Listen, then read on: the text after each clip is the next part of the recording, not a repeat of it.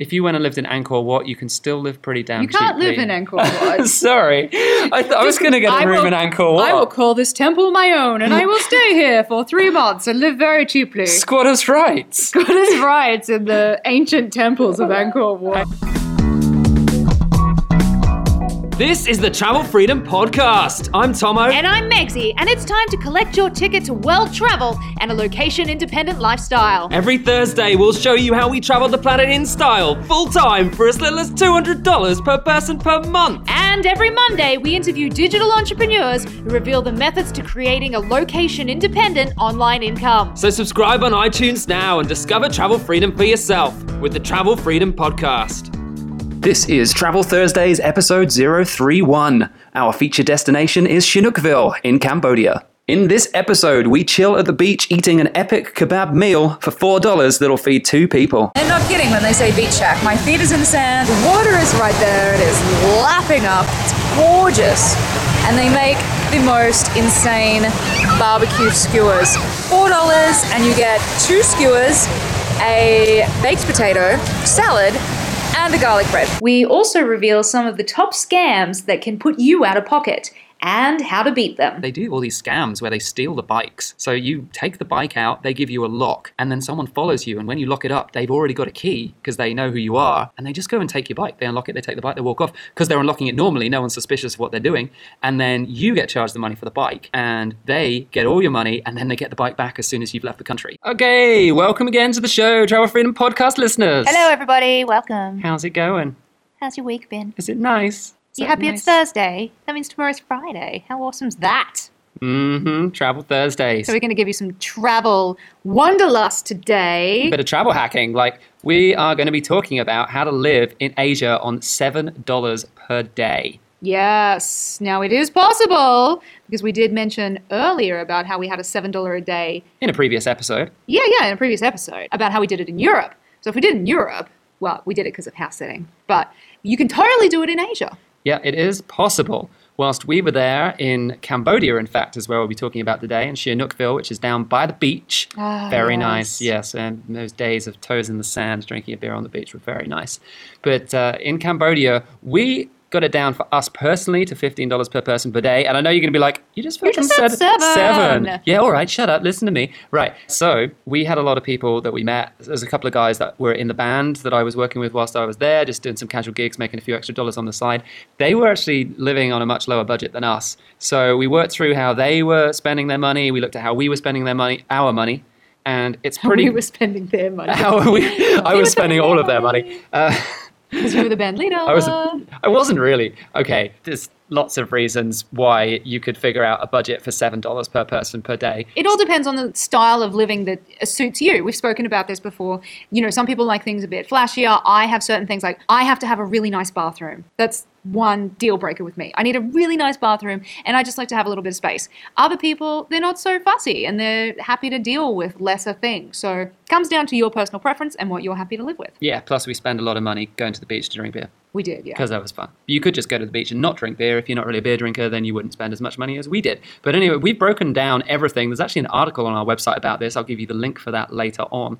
But we explain exactly how our budget worked for $15 per person per day and how you could get to $7 per person per day by making just a few small changes. Yeah. So as we do discuss quite often, it comes down to the big five. Yeah, and accommodation, transport, etc. Those real important costs that really make or break your budget. So let's get straight into it with accommodation. Number one, we were doing it pretty cheap, and we got our price down to $8.40 per day for both of us staying in one apartment. Yeah, so this was actually a really nice little studio apartment we had. We had a little kitchen and bedroom space, and then there was a separate shower and toilet that was really nice with air conditioning, and there was also internet as well. Yeah, so it was a really clean, really modern apartment. It was only like two or three years old.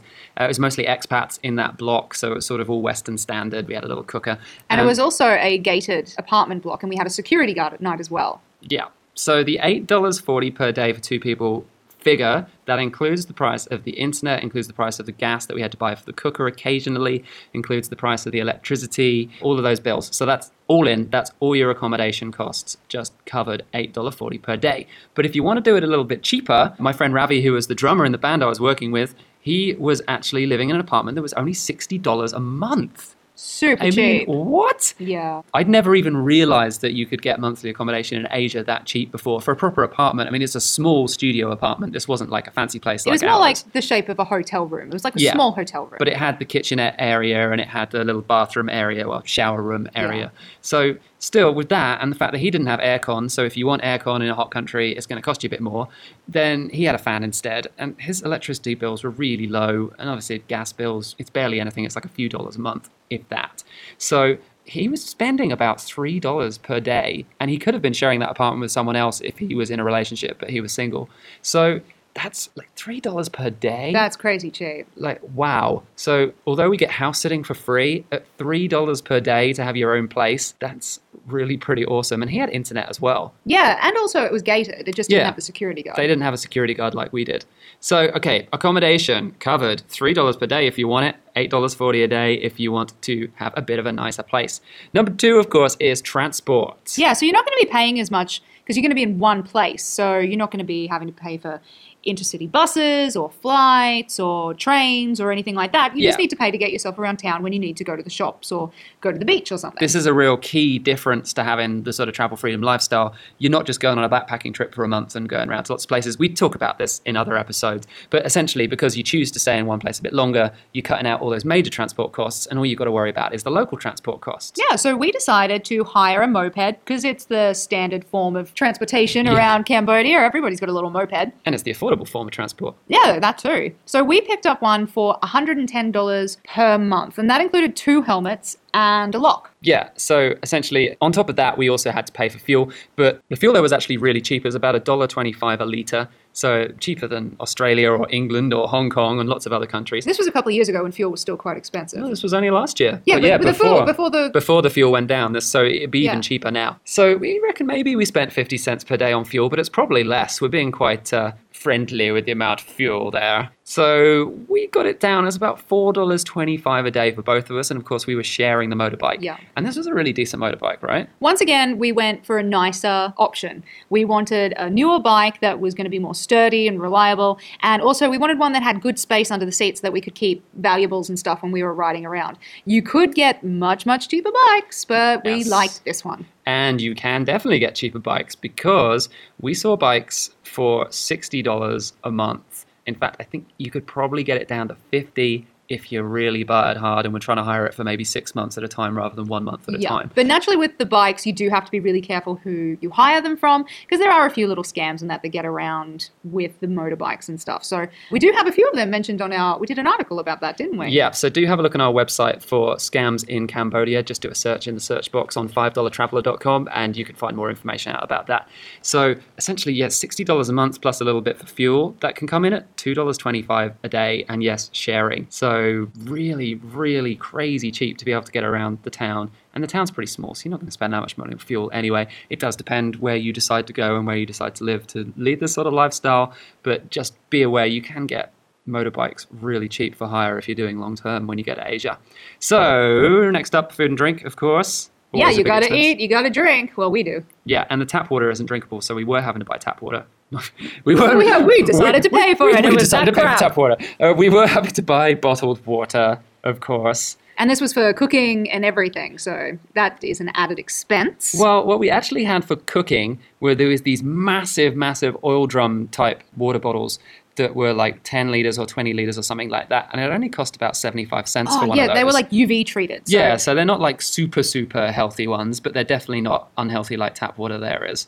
So They were good for yeah, good for cooking and washing your dishes and stuff. You wouldn't want to drink it so much; it just doesn't taste nearly as good. Nah, but some people do drink it, and we'll talk about that in a second. But yeah, if you're eating street food and if you're cooking at home and you, we like to eat well, and we were buying some Western products, we were buying cheese and stuff. It's just because when you're on the road for a long time, you don't only want to live off local foods. It's nice to have those home comforts as It's well. also we're slightly addicted to cheese. Yeah, we are addicted to cheese. That's a problem. So if you weren't addicted to cheese, you would spend less. But we estimated we were spending ten dollars per day on average for both of us, which is still pretty damn good, really.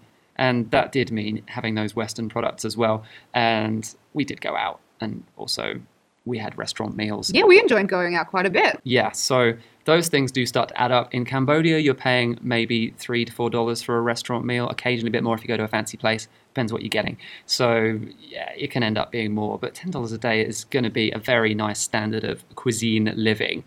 If you want to cut it down a bit, then Two minute noodles. yeah, two minute noodles. Fresh fruit and veg from the markets Mhm. and noodles and Eggs. Eggs and yeah, a- you're fine. paying less than a dollar for 10 eggs, you're paying less than a dollar for a kilo of tomatoes.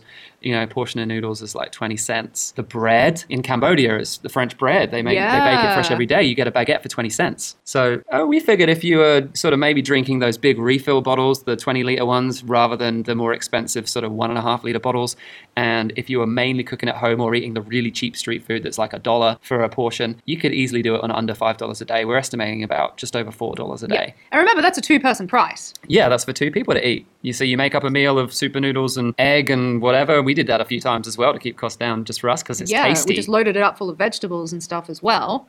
And yeah, four dollars forty per day for both of us. If it's just the one of you, it's half that. yeah, exactly. So that could be so cheap.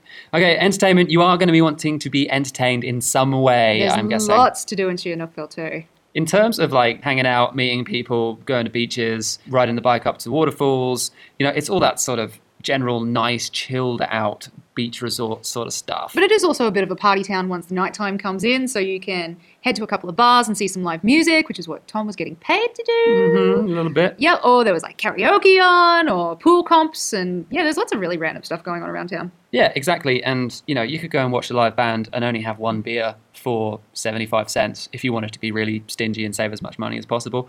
Or of course, because 50 to 75 cents was the average price of beer most of the day, you can have a few drinks really cheaply anyway. I mean, hell, we're not the ones to be advertising responsible drinking campaigns on this podcast. You're No, we listening to the wrong that. people if that's what you want. No, we say go get drunk. Yeah, why not? And the beer is cheaper than juice and tea at almost any place that you drink when you're there. So obviously, not everyone is going to be happy with just chilling out, meeting people, and socializing. That's something we like to do. Other people might prefer to go and visit temples and do all the usual backpackery stuff. Not as many options for that in Sihanoukville, but there are other places in Asia like like Chiang Mai, for example. A lot Totally. of people are going to Chiang Mai to spend a longer time living there. Also, different parts of Cambodia. Yeah, if you went and lived in Angkor Wat, you can still live pretty damn You can't live in Angkor Wat. Sorry, I, th- I was going to get I a room will- in Angkor Wat. I will call this temple my own, and I will stay here for three months and live very cheaply. Squatters' rights. God is right in the ancient temples of Angkor Wat. Angkor Wat for free, surely. Siem Reap. As long as you eh? you have to dress sensibly if you're going to squat. Exactly. Angkor Wat. Oh my goodness! Don't even go there. No, right. We don't want to talk about that. Remember to bring conservative clothes if you visit Angkor Wat. Anyway, as as far as Sihanoukville goes, we had a lot of fun doing all the socializing stuff. There's a nice expat community there. There's also a lot of tourists coming in and out the whole time, so we found it very easy to meet people whilst we were there. Lots of fun. And we averaged, we're saying about $3 per day. And so that might be $6 for a couple. So $3 per person per day for just going out and generally having fun. Uh, some days you're going to spend more, some days you're not going to go out at all. Just depends on how you feel. So it sort of averages out at that much. If you wanted to do it real cheap, as we said, just don't, Don't drink.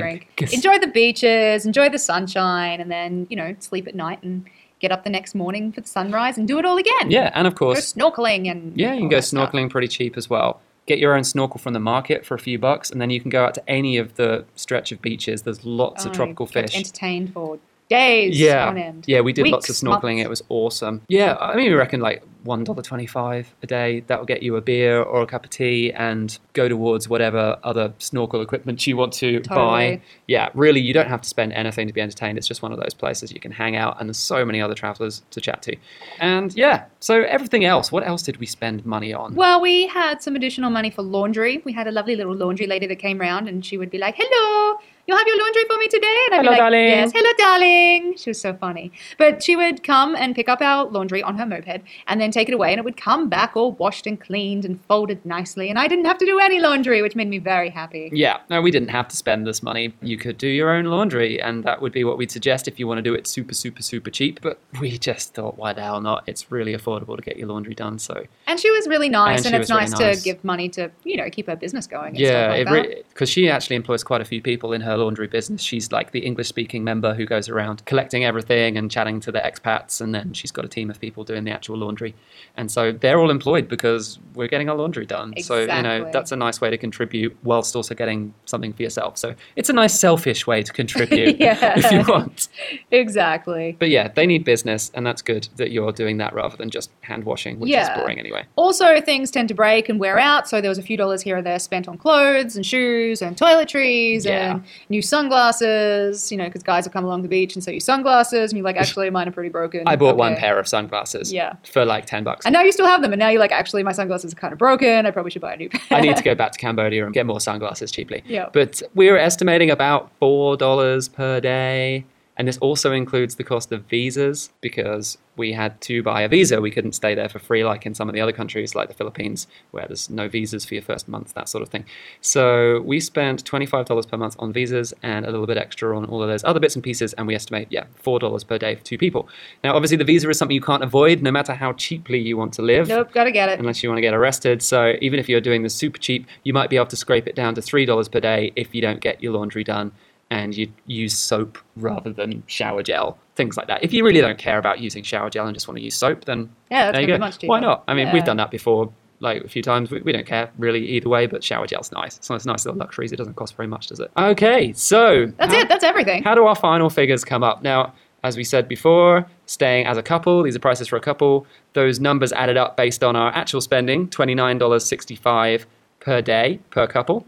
So sharing an apartment obviously helps, that sort of stuff. And for the super cheap, cheap, cheap person, we reckon you could do it for $13.90 a day, so about $7 per person if you're sharing, a bit more if you're flying solo. Totally. So once again, it costs a lot less than what it would cost to live at home. Yeah, and for $30 a day, you can have, I think, a nicer, more laid back, pleasant quality of life than we'd have had in Brisbane, spending well over $100 per day to live in Brisbane and go to work all the time. Yeah, totally. So, obviously, we were working, we're working on the blog, but that's stuff that actually interests us rather than being stuck in a job. there were quite a few days that we spent working on the beach with a beer. Yeah, Just saying. there is nothing wrong with working on the beach. A lot of the bars had Wi Fi, and that was a really cool way to get your work done.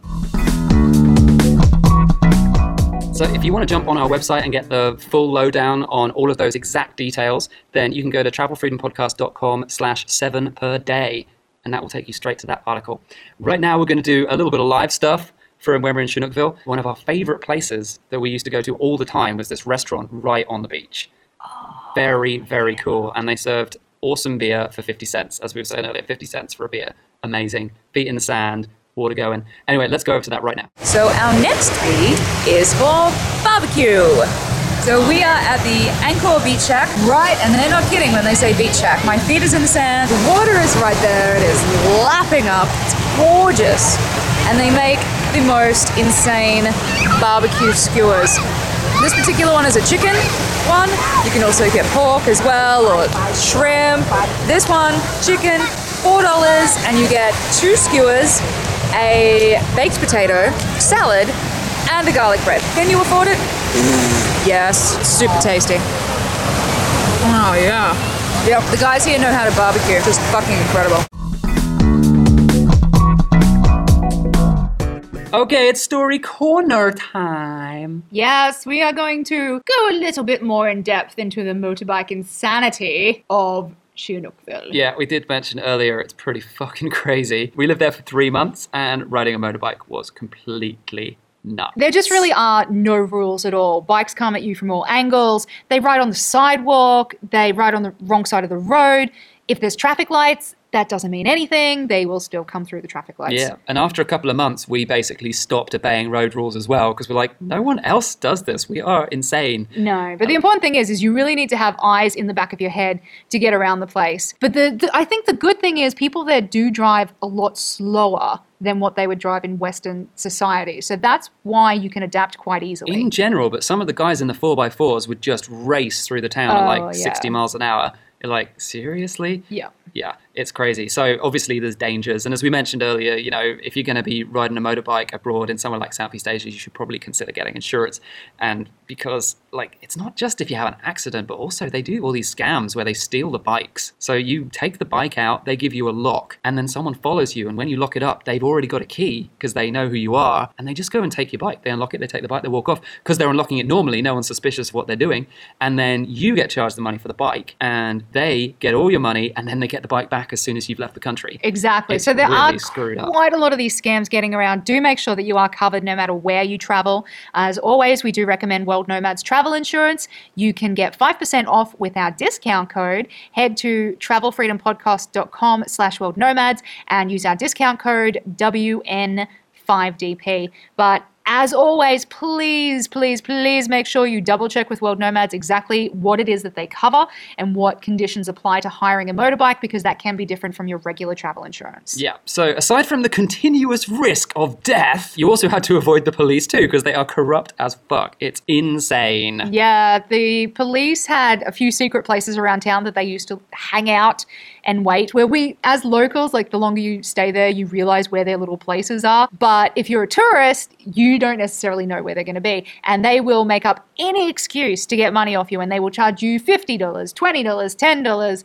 Really, the regular fine is $2. Yeah, if that. We think $2 is a fair amount of money for a bribe, but it, it might be less for locals. That's we don't just really what know. we paid. Yeah, well, we never paid. No, we never. That's what we got were willing to pay. That's what we'd be willing to pay if we'd ever got caught. Yeah, if you're on a one week holiday, you don't really know the price. That's the problem. So people would just be like, oh, $20 for a fine? Cool. I'll hand that over. That's not that much money. No, that's It's like- yeah. That's less than Western prices, so like that's way going to be right. way less. But they pull you over for random things like riding with your headlights on during the day, where most motorbike riders in Western countries know that you probably should ride with your headlights on during the day as a safety precaution. In Cambodia, it's illegal. It actually is illegal. Yeah, which is crazy because riding at night without lights is completely legal and they can't pull you over for that, although they might try. Like, go figure, what the fuck? It's, It's really bizarre. strange. So, legitimate law, it's actually written down somewhere that you can't have your lights on during the day. It's like that thing in London where you're still allowed to piss on the back wheel of your carriage. Like, yeah, sure, if I take my carriage around London, I can piss on the back wheel. That makes sense. It's yeah, one of those weird things that was made up years ago. It's not a useful law. It hasn't been got rid of, so the police just take advantage of it